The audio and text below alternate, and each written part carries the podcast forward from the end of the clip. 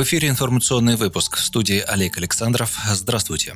Правительство возобновляет программу туристического кэшбэка, которая предполагает частичный возврат средств за покупку туров по России. Третий по счету этап стартует в марте 2021 года. Сроки начала и окончания продажи туров с кэшбэком позже объявит Ростуризм. Получить выплату смогут россияне, которые купили тур по России длиной не менее двух ночей и оплатили его картой МИР. В течение пяти дней после оплаты тура на карту автоматически вернутся 20% его стоимости, но не более 20 тысяч рублей. Программа частичного возврата денег при покупке российских туров заработала в прошлом году. Она проходила в два этапа. В рамках первого этапа туры и проживание с кэшбэка можно было приобрести в августе, а в путешествие можно было отправиться до конца 2020 года. В свою очередь, второй этап продаж начался в октябре и распространялся на поездки до 10 января 2021 года.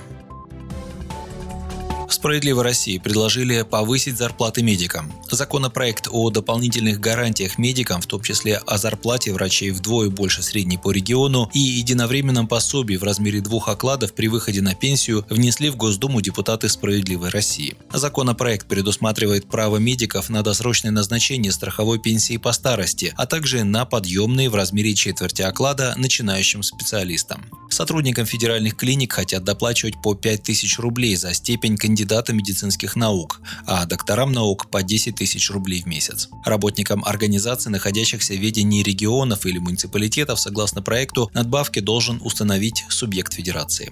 Кроме того, медикам и фармацевтам, нуждающимся в жилье, предлагается вне очереди предоставлять квартиры по договорам социального найма. Также предполагается компенсация медикам 75% от стоимости путевок в санатории, пансионат зарплаты не реже раза в три года. Еще одним законопроектом, поправками в Трудовой кодекс, предлагается установить для медработников сокращенную продолжительность рабочей недели, не более 39 часов и предоставлять им дополнительный оплачиваемый отпуск. Он может быть сроком до одного года и предоставляться не реже, чем через каждые 10 лет непрерывной работе медика. Однако в правительстве идею «Справедливой России» о повышении зарплат врачам, медсестрам и фельдшерам не поддержали. Напомним, в ноябре России был принят закон, согласно которому зарплаты бюджетников, в том числе врачей, будут рассчитывать по единым требованиям, благодаря чему они не будут так разительно отличаться от региона к региону и от учреждения к учреждению. Вместо власти регионов требования к системам оплаты труда установит правительство. Между тем, «Справедливая Россия за правду» хочет привлечь более 100 тысяч человек для работы наблюдателями в единый день голосования в 2021 году. Об этом рассказали известиям в центральном аппарате партии. Партия делает ставку на людей, которые приходят работать, исходя не только из материальных потребностей, но и из своих идеологических соображений. Особый акцент делается на молодежное крыло «Молодежь справедливой России», которое активно включается в подбор и обучение наблюдателей. Тем не менее, в партии признают, что существенные расходы пойдут на питание и транспорт. Зато в «Единой России» планируют мобилизовать аж по 2-3 наблюдателя на каждый участок. В Общественной палате также обозначили готовность направить людей во все комиссии, однако на местах жалуются на сложность привлечения граждан на безвозмездной основе. До сих пор неизвестно, будет голосование однодневным или трехдневным. Решение о целесообразности проведения многодневного голосования на выборах депутатов Госдумы 19 сентября будет принято Центризбиркомом позже, уточнили в комиссии.